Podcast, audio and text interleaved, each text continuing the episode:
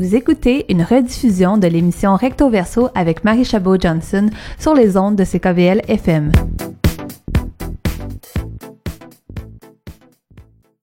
Bonjour, je suis euh, Guy Jobin, vice-président service aux entreprises à la Chambre de commerce du Montréal métropolitain.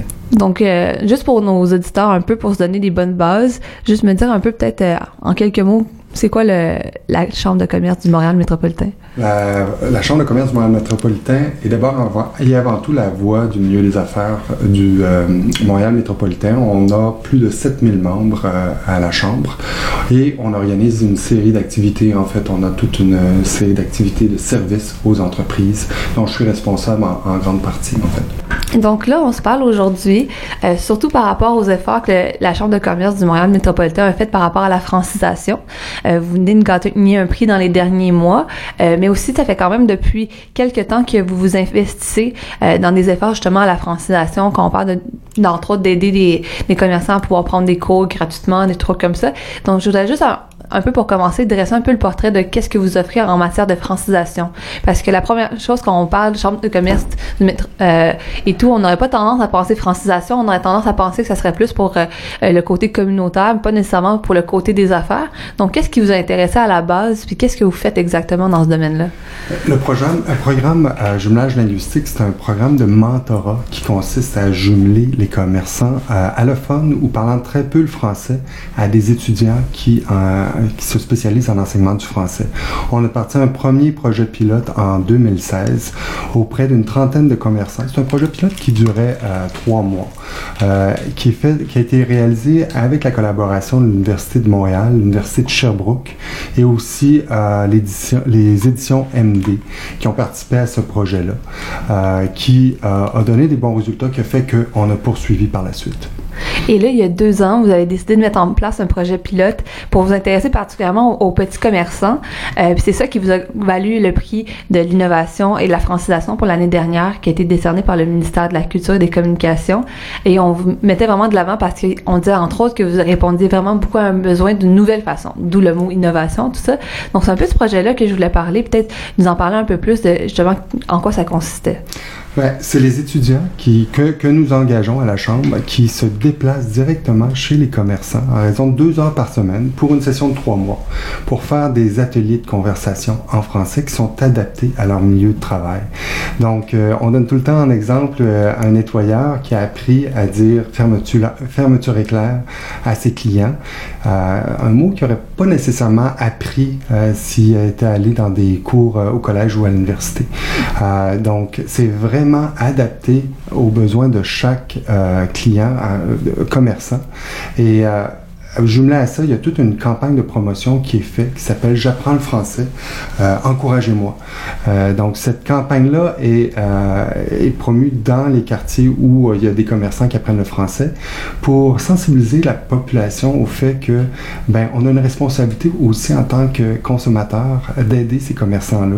Euh, trop souvent, on, en fait, on arrive chez un commerçant qui a de la misère à parler français, qui va avoir de la difficulté, qui va chercher ses mots. On va euh, lui répondre rapidement en anglais parce que on se dit on veut l'aider ou on veut pratiquer notre anglais. Mm. Euh, ben on les aide pas. Euh, grosso modo, au contraire, parfois même on les insulte en leur disant euh, ben t'es pas assez bon en français, je vais te, je vais te parler en anglais.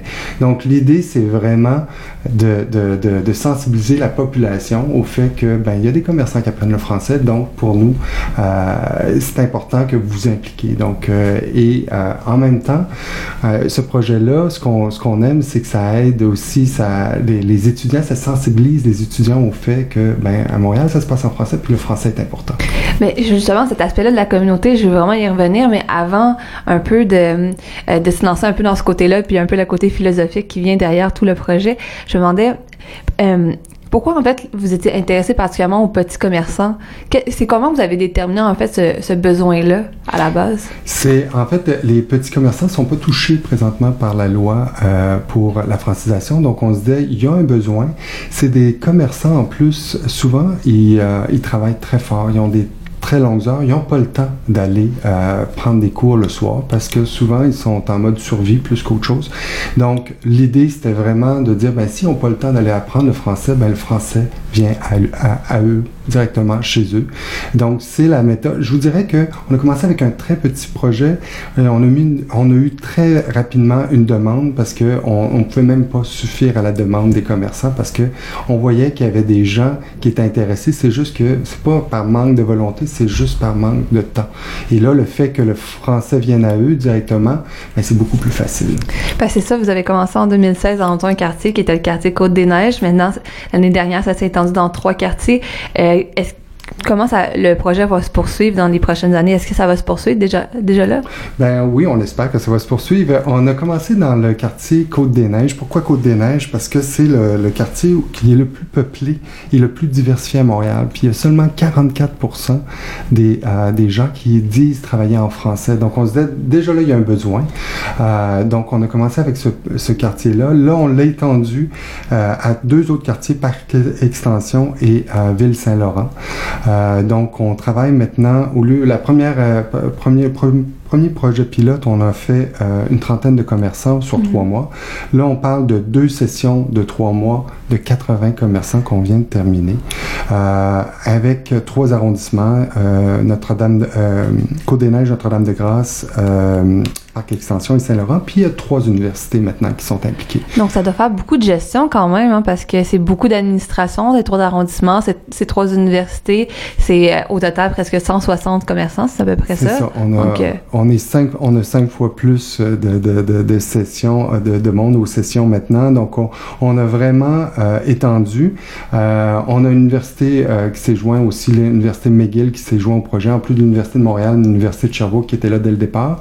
McGill les étudiants de McGill euh, sont là maintenant, donc euh, c'est quand même bien de, se dire qu'une université anglophone s'implique dans, la, francisation. C'est une première, donc on était très heureux de les avoir. Mm-hmm. Et euh, ben, on veut poursuivre avec les autres universités aussi, avec d'autres arrondissements, parce qu'il y a des besoins à Montréal et on le sent.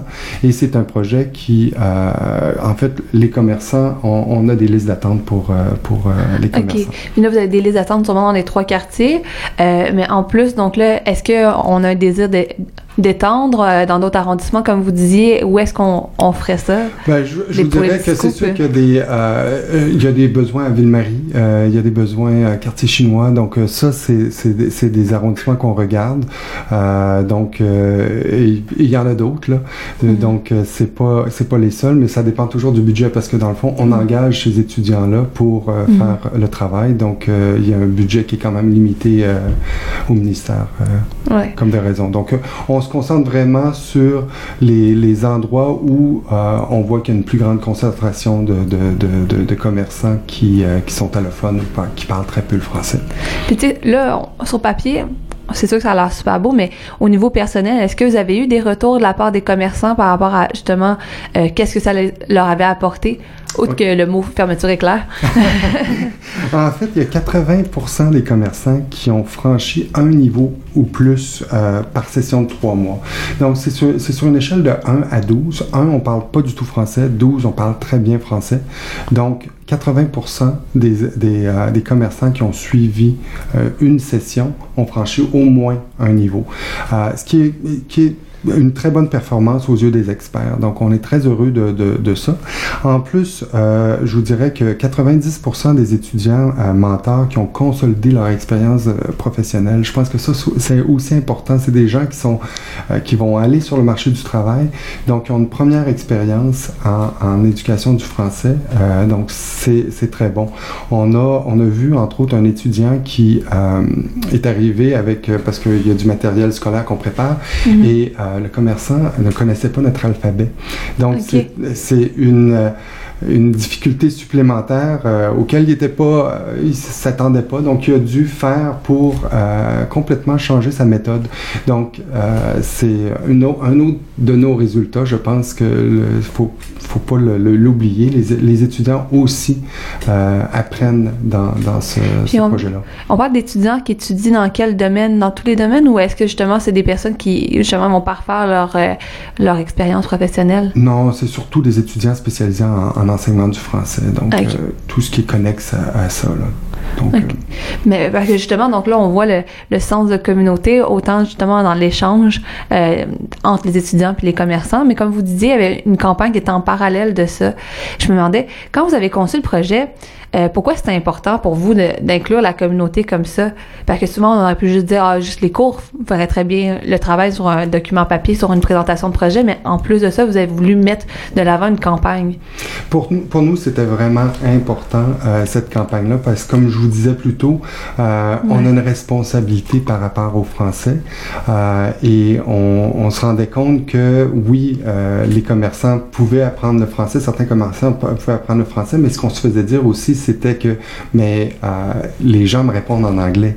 Donc mm. pour eux, c'est un peu euh, il y a une frustration par rapport à ça parce que quand tu apprends une langue, tu t'attends à ce que les gens te répondent dans la langue que tu parles. Puis euh, si les gens te, répondent en anglais, ben comme je disais tout à l'heure, ça, ça, les aide pas. Puis souvent, ça, ça les décourage même. Donc ça pourrait même être un message qu'on envoie aux auditeurs et auditrices qui sont pas nécessairement impliqués directement dans, vos activités, mais qui peuvent aider directement en essayant de justement construire cette, cette idée-là qu'on on s'entraide pour l'apprentissage de la langue, là, un peu. Moi, moi personnellement, ça m'a sensibilisé euh, au fait que. Puis, je suis pas dans un quartier visé, j'habite pas dans un quartier visé, mais j'ai un, un, dépanneur qui me parle euh, en français, puis que j'avais tendance à répondre en anglais, et puis maintenant, je, je vous dirais, depuis deux ans, euh, ça, ça, a changé mon comportement. Donc, je, je me prends un exemple, donc j'espère que d'autres euh, auront le même réflexe, c'est-à-dire d'aider de, de, nos, nos, commerçants. Que finalement, le, le, processus de francisation, c'est quelque chose qui est tellement complexe, justement favoriser la mixité entre les francophones d'origine et les, allophones qui veulent être en processus d'apprentissage. Euh, puis il y a beaucoup, beaucoup d'organismes qui sont impliqués. On n'aurait pas nécessairement tendance à penser à la, chambre de commerce. Je me demande, tu sais, de votre point de vue un peu, qui est impliqué dans une autre de manière, je veux dire, c'est un autre type d'organisme. Quand vous regardez tout ça, est-ce qu'il y a des apprentissages que vous donneriez à d'autres euh, par rapport à justement comment on fait la francisation? Je vous dirais, il y a plusieurs façons. A, c'est pas la seule façon euh, de le faire. Euh, une chose que, on a été invité en, en fait à Paris pour aller le présenter à l'Organisation internationale de la francophonie comme une wow. des meilleures pratiques euh, dans la francophonie. Donc, c'est pas la seule, mais puis il y en a d'autres, j'en suis certain, mais celle-là, semble fonctionner très bien. Donc, euh, pour nous, on est très fiers de, de, de, de ce, de, ce, programme. Et donc, à quel moment est-ce que vous allez présenter le tout? Euh, en fait, à quel moment on va présenter le, pour, pour la suite, vous voulez dire? Euh, nous, on attend euh, présentement pour euh, bonifier le, le, le, projet. On est allé, en fait, à Paris, on est allé okay. déjà. On, okay, a, okay. on était invité euh, cet hiver à aller le présenter. Donc, ça, c'est fait. Et là, pour la suite du projet, on attend des réponses du ministère. On a bon espoir que ça se poursuive et que ça s'étende sur euh, d'autres arrondissements. Et justement, quand vous êtes allé le présenter en France, je ne sais pas si c'est vous personnellement ou si c'était d'autres personnes de, la Chambre de commerce, est-ce que vous avez eu des échos de justement comment ça avait été perçu à l'étranger?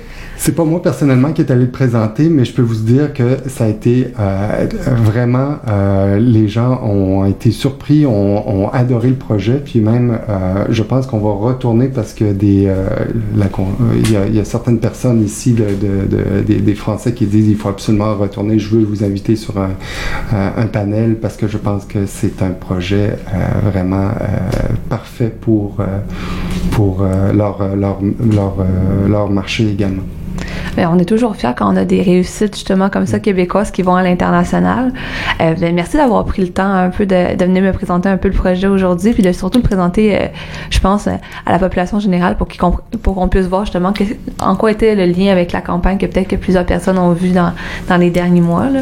Puis que j'espère qu'ils vont voir, euh, en fait, ça s'appelle J'apprends le français, encouragez-moi. Donc vous allez voir des abribus, il y en a dans le métro, etc. Donc si vous voyez, c'est qu'il y a des commerçants aussi, euh, il y a des autocollants dans chaque commerce où on, on a des étudiants qui donnent ces ateliers. Donc, euh, euh, je vous encourage à encourager ces commerçants. Peut-être juste une petite dernière question pour finir. Est-ce que la campagne s'étendrait encore plus loin que seulement les, les, commerçants participants à votre programme? Est-ce qu'on pourrait la voir justement dans d'autres cercles de personnes qui sont justement en train d'apprendre le français, même si c'est pas à travers vous?